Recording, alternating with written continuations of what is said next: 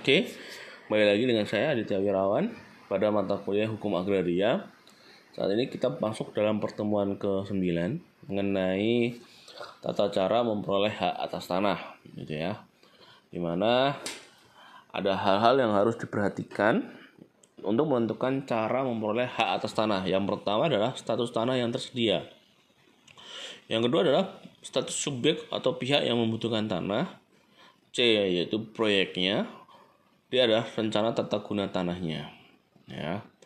Perolehan hak atas tanah negara. Untuk memperoleh hak atas tanah negara sah, tanah negara tersebut dikuasai secara fisik, dilakukan melalui permohonan hak kepada Kepala B P N melalui kantor pertanahan setempat, sesuai dengan tata cara diatur di dalam Peraturan Menteri e, Negara, Negara Agraria atau Kepala B P N nomor sembilan tahun sembilan puluh sembilan. Hak atas tanah yang dimohonkan disesuaikan dengan status subjek pihak yang membutuhkan tanah dan proyeknya. Perolehan hak atas tanah negara, jika yang membutuhkan tanah W N I untuk keperluan rumah tinggal, maka ia dapat mengajukan permohonan hak milik, hak guna bangunan, hak pakai. Jika yang membutuhkan tanah adalah warga negara asing untuk keperluan rumah tinggal, maka dia dapat mengajukan permohonan hak pakai. Jika membutuhkan tanah itu adalah perseroan terbatas untuk keperluan kantor, maka P T tersebut dapat mengajukan permohonan H G B. Akan tetapi jika tanah tersebut akan digunakan untuk keperluan perkebunan, maka yang dimohonkan adalah hak guna usaha. Pembebasan hak atau pelepasan hak, ya.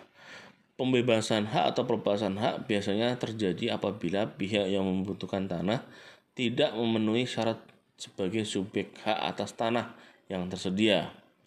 Pembebasan hak atau pelepasan hak dilakukan secara musyawarah antara pihak yang membutuhkan tanah dengan pihak pemilik tanah. Dalam hal ini, pemilik tanah melepaskan haknya kepada negara, sedangkan pihak yang membutuhkan tanah membayar ganti rugi kepada pemilik tanah yang ditetapkan secara musyawarah, dan selanjutnya mengajukan permohonan hak-hak atas tanah tersebut. Pembebasan hak dan pelepasan hak, misalnya P T membutuhkan tanah untuk menjalankan kegiatan usahanya, yang bersedia adalah tanah hak milik, maka P T memperoleh tanah tersebut melalui pembebasan hak atau pelepasan hak dengan membuat akta pelepasan hak. Dengan dilakukan pembebasan hak atau pelepasan hak, hak milik tersebut hapus, tanahnya menjadi tanah negara. Selanjutnya P T tersebut mengajukan permohonan hak, yaitu hak guna usaha atau hak guna bangunan sesuai dengan proyeknya kepada kantor pertanahan nah, pada kantor pertanahan kepada Kepala B P N. Pencabutan hak dasar hukumnya yaitu pasal delapan belas U P A Undang-Undang dua puluh tahun enam puluh satu tentang pencabutan hak atas tanah dan benda-benda yang ada di atasnya, dan Undang-Undang dua tahun dua ribu dua belas. Kemudian pemberian hak, ya.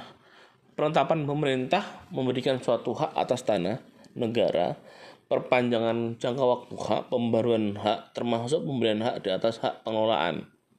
Perpanjangan hak adalah penambahan jangka waktu berlakunya suatu hak atas tanah tanpa mengubah syarat-syarat dalam pemberian hak tersebut, yang permohonannya hak atas tanah yang bersangkutan berakhir. Pembaharuan hak yaitu pemberian hak atas tanah yang sama kepada pemegang hak yang sama yang dapat diajukan setelah jangka waktunya berlaku hak yang bersangkutan berakhir.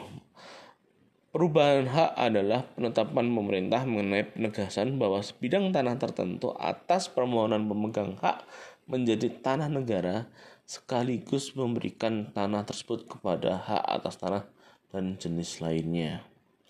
Permohonan haknya, ya, perolehan hak atas tanah negara hanya dapat dilakukan melalui pemberian hak dengan cara pihak yang membutuhkan tanah terlebih dahulu mengajukan permohonan hak. Permohonan hak ditujukan kepada menteri yang disebut dengan Kepala B P N melalui kantor pertanahan setempat. Hak yang dimohon adalah hak yang dimohonkan tergantung status subjeknya. pihak yang memohon atau proyeknya. Misalnya P T membangun kantor, maka yang dimohonkan adalah H G B. P T untuk usaha perkebunan, maka yang dimohonkan H G U. W N I untuk tempat tinggal, maka bisa saja bentuknya hak milik. Surat keputusan pemberian hak atau S K P H, jika permohonan hak disetujui oleh terbitkan S K P H oleh pejabat yang berwenang yang menerbitkan S K P H. Pejabat yang berwenang menerbitkan S K P H adalah sesuai peraturan Kepala B P N nomor dua tahun dua ribu tiga belas. Surat keputusan pemberian hak, ya, misalkan haknya eh, hak milik kurang dari tiga ribu untuk perorangan, ya, kepala kantor. Lebih dari tiga ribu sampai sepuluh ribu perorangan itu akan ambil. Kalau kepala B P N untuk pemberian hak secara umum tidak dilimpahkan pada antar pertanahan ataupun kakanwil dan sebagainya, itu ya. Lalu H G B, ya, dan sebagainya. Ini nanti kalian bisa lihat sendiri di slide nomor lima belas, gitu ya. Kemudian sama untuk S K P H untuk tanah pertanian, gitu ya. E, ada hak milik, hak guna usaha, lalu hak pakai dan sebagainya. Lalu surat keputusan pemberian hak S K P H adalah kantor pertanahan berwenang juga memberikan hak atas tanah dalam program transmigrasi, redistribusi tanah, konsolidasi tanah, program yang dibiayai oleh A P B N dan P B B, pendaftaran tanah yang bersifat strategis dan massal, serta pemberian H G B harga pakai di atas tanah hak pengelolaan, pemberian H G B aset pemerintah pusat atau daerah. Lalu pemberian izin kerjasama pemegang hak pengelolaan dengan pihak ketiga dengan dipersyaratkan dalam surat keputusan pemberian hak pengelolaan, pemberian izin perolehan tanah sebagai badan sosial keagamaan jika dipersyaratkan dalam surat keputusan bahwa badan hukum tersebut dapat memiliki tanah dengan hak milik. Kepala kantor B P N provinsi berwenang memberikan keputusan mengenai penetapan tanah menjadi tanah objek land reform. Kewajiban yang harus dipenuhi pemegang hak yaitu membayar P P H T P, P N P P, memelihara tanda-tanda batas, menggunakan tanah secara optimal, mencegah kerusakan dan hilangnya kesuburan tanah, menggunakan tanah sesuai dengan kondisi lingkungan. Kewajiban tercantum dalam sertifikat, ya. Di samping kewajiban tersebut, penerima hak wajib mendaftarkan haknya di kantor pertanahan setempat untuk memenuhi syarat lahirnya hak atas tanah yang bersangkutan.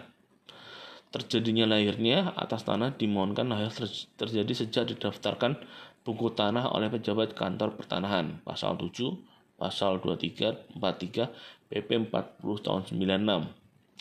Penerbitan tanda bukti haknya. Sebagai tanda bukti haknya, maka kantor pertanahan akan menerbitkan sertifikat hak atas tanah nama pemohon.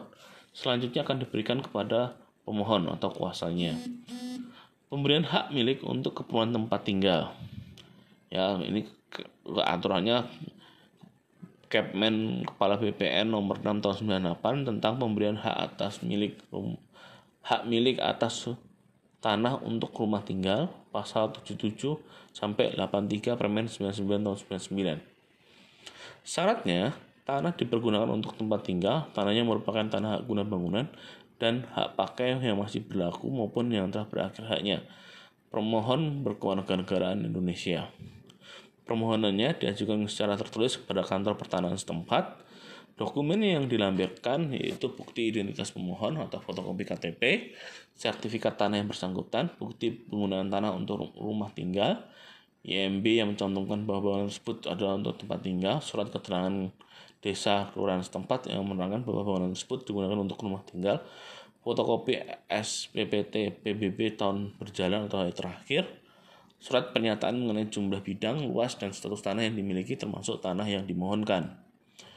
Pemberian hak milik. Jika setelah diteliti ternyata pemenuhan syarat mengambil keputusan pemberian hak, maka apabila tanahnya lebih luas tanah yang terkena uang pemasukan, kepala kantor pertanahan mengeluarkan surat pemberitahuan penetapan uang pemasukan kepada negara yang disebut dengan penerimaan negara bukan pajak.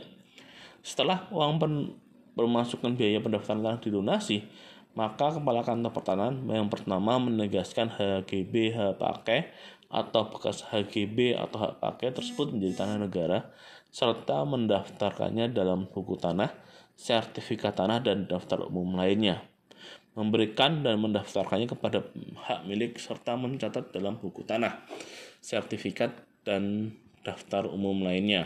menerbitkan sertifikat hak miliknya.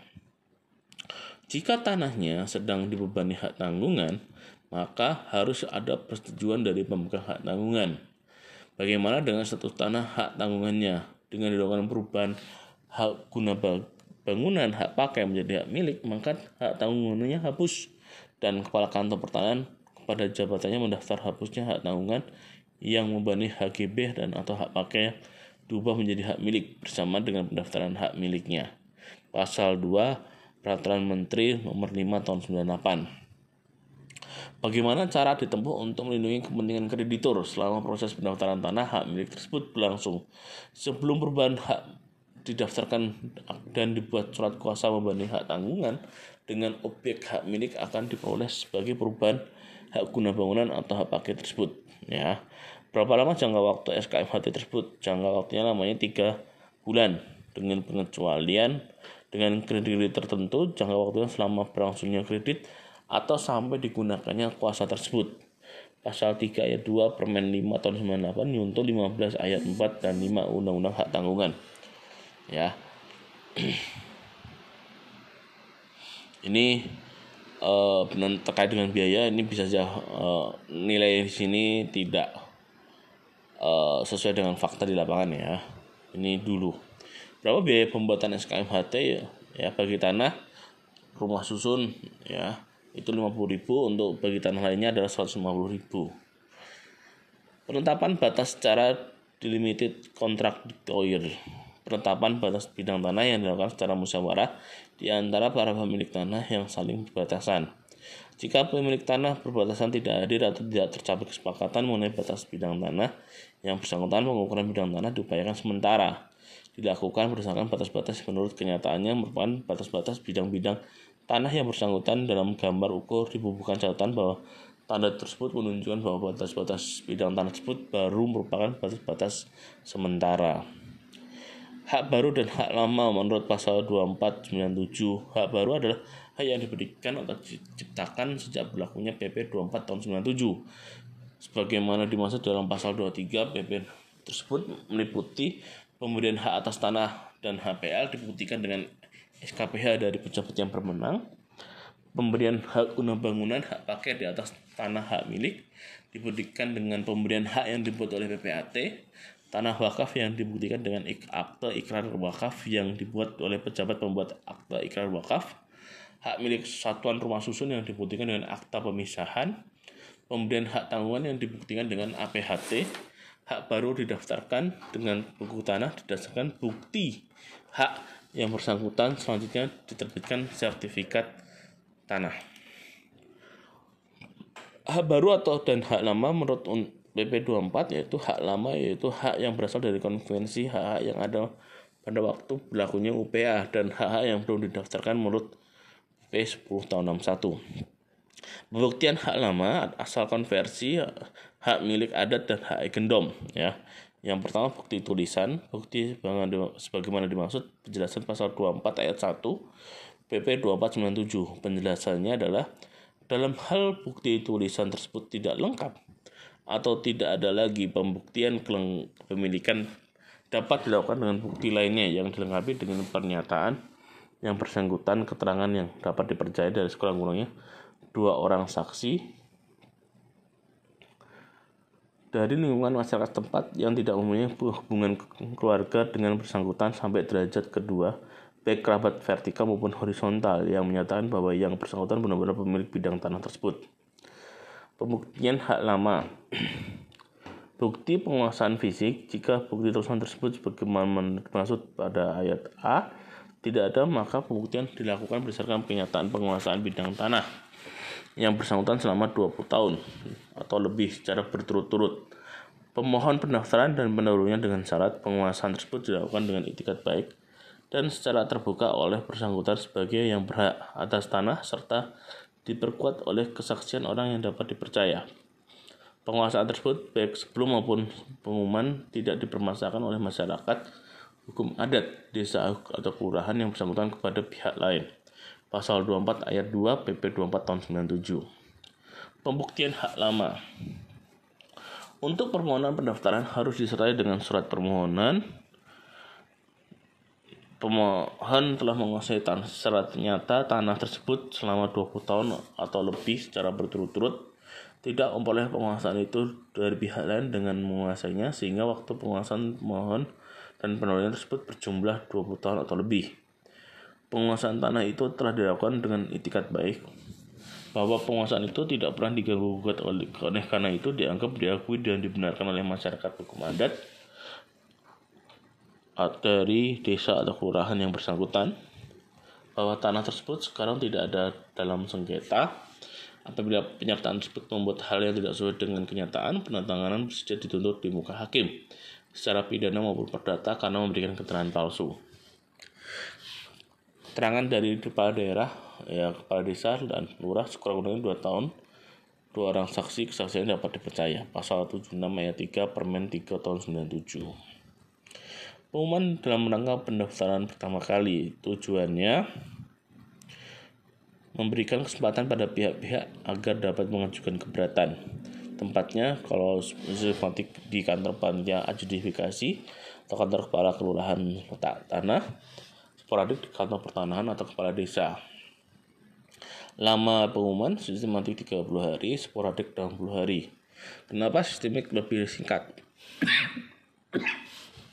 Karena merupakan pendaftaran tanah secara massal yang diketahui oleh masyarakat umum, sehingga pengumumannya lebih singkat. Dengan pendaftaran tanah sporadik, sifatnya individual dengan ruang lingkup yang terbatas. Penegasan konversi dan pengakuan hak. Penegasan konversi dilakukan untuk tanah-tanah asal konversi, pendaftarannya menggunakan bukti tulis. Dalam hal ini, konversi hak tersebut telah terjadi pada tanggal dua puluh empat September seribu sembilan ratus enam puluh, karenanya pada tanggal pendaftarannya dilakukan pada penegasan konversi. Penegasan konversi tersebut dilakukan atas nama pemegang hak yang terakhir, sedangkan pengakuan hak dilakukan atas tanah yang tidak ada atau tidak ada lagi bukti tertulis. Dan karenanya pendaftarannya dilakukan dengan menggunakan bukti penguasaan fisik tanahnya. Dengan adanya bukti penguasaan fisik tersebut, maka tanah tersebut diakui haknya sebagai hak milik atas nama pemegang hak yang terakhir. Sertifikat sebagai tanda bukti. Kekuatan bukti sertifikat hak atas tanah merupakan sertifikat tanda bukti hak yang berlaku sebagai alat bukti yang kuat, ya. Artinya kuat adalah bahwa selama tidak ada yang dibuktikan sebaliknya, data fisik dan data yuridis yang tercantum di dalamnya harus diterima sebagai data yang benar, baik melakukan perbuatan hukum sehari-hari maupun dalam proses berperkara di muka pengadilan. Apa syaratnya agar sertifikat tersebut sebagai alat bukti yang kuat? Syaratnya adalah data fisik dan data yuridis yang tercantum dalam sertifikat harus sesuai dengan data yang tercantum di dalam buku tanah dan surat ukur yang disimpan dalam kantor pertanahan. Bagaimana agar kekuatan buktinya tersebut maksimal? Maka setiap perubahan data fisik maupun data yuridis harus didaftarkan di kantor pertanahan. Sertifikat sebagai tanda bukti hak. Penerbitan sertifikat di atas nama pemegang hak yang bersangkutan sesuai dengan data fisik dan data yuridis yang terdaftar dalam buku tanah. Jika buku tanah tidak terdapat catatan mengenai data yuridis yang belum lengkap, tidak ada tidak ada catatan mengenai data fisik dan data yuridis yang disengketakan. Yang kedua, dalam buku tanah terdapat catatan sebagai disebutkan dalam angka satu, tetapi catatan tersebut telah dihapus. Kegiatan pendaf- pemeliharaan data pendaftaran. Kegiatan pemeliharaan data pendaftaran tanah dilakukan jika terjadi perubahan data yuridis dan data fisik oleh objek pendaftaran tanah yang telah didaftarkan. Perubahan data yuridis dan data fisik meliputi peralihan jual-beli, tukar-menukar, hibah, pemasukan dalam perusahaan, perbuatan pindah hak lainnya. Lalu peralihan hak karena warisan, peralihan hak karena penggabungan, peleburan perseroan atau koperasi, pembebanan hak tanggungan, peralihan hak tanggungan, hapusnya hak atas tanah, H P L, hak satuan rumah susun, hak tanggungan, pembagian hak bersama, perubahan data pendaftaran tanah berdasarkan putusan pengadilan atau penetapan pengadilan, perubahan nama akibat pemegang hak yang ganti nama, dan perpanjangan jangka waktu yang hak atas tanah. Perubahan data fisik meliputi pemecahan bidang, pemisahan sebagian atau beberapa bagian bidang tanah, penggabungan dua atau lebih bidang-bidang tanah. Pendaftaran peralihan hak karena jual beli, pemindahan hak milik lainnya pasal tiga puluh tujuh sampai empat puluh P P dua puluh empat tahun sembilan puluh tujuh junto pasal seratus tiga sampai seratus enam Permen Agraria nomor tiga tahun sembilan puluh tujuh. Selambat-lambatnya jangka waktu tujuh hari kerja sejak tanda tangani akta jual beli, akta pemindahan hak lainnya. P P A T wajib menyampaikan akta tersebut pada beserta semua dokumennya pada kantor pertanahan untuk didaftarkan, ya, pasal empat puluh P P dua puluh empat tahun sembilan puluh tujuh untuk pasal seratus tiga ayat satu Permen nomor tiga tahun sembilan puluh tujuh. Dalam hal terjadi keterlambatan penyerahan akta, pendaftaran peralihan hak dibuktikan dengan akta P P A T tersebut tetap wajib dilaksanakan oleh P P A T. Kepada P P A T bersangkutan diberitahukan tentang pelanggaran ketentuan batas waktu penyerahan akta tersebut. Kantor pertanahan wajib memberikan tanda terima atas penyerahan permohonan pendaftaran beserta akta P P H T dan berkasnya. Pendaftaran beralih hak karena jual beli, ya. P P H T bersangkutan memberikan hak tersebut kepada penerima haknya, menyerahkan tanda terima tersebut, ya. Pengurusan penyelesaian permohonan pendaftaran peralihan hak selanjutnya dilakukan dengan penerimaan hak atau P P H T atau pihak lain secara penerima hak. Pencatatan peralihan hak dilakukan pada buku tanah, sertifikat hak bersangkutan, serta daftar umum lainnya. Untuk peralihan hak atas tanah yang belum bersertifikat, akta P P A T menjadi alat bukti dalam pendaftaran pertama kali tersebut, ya. Kemudian, eh, oke, untuk sesi yang kedua, yaitu mengenai pendaftaran peralihan hak karena warisan.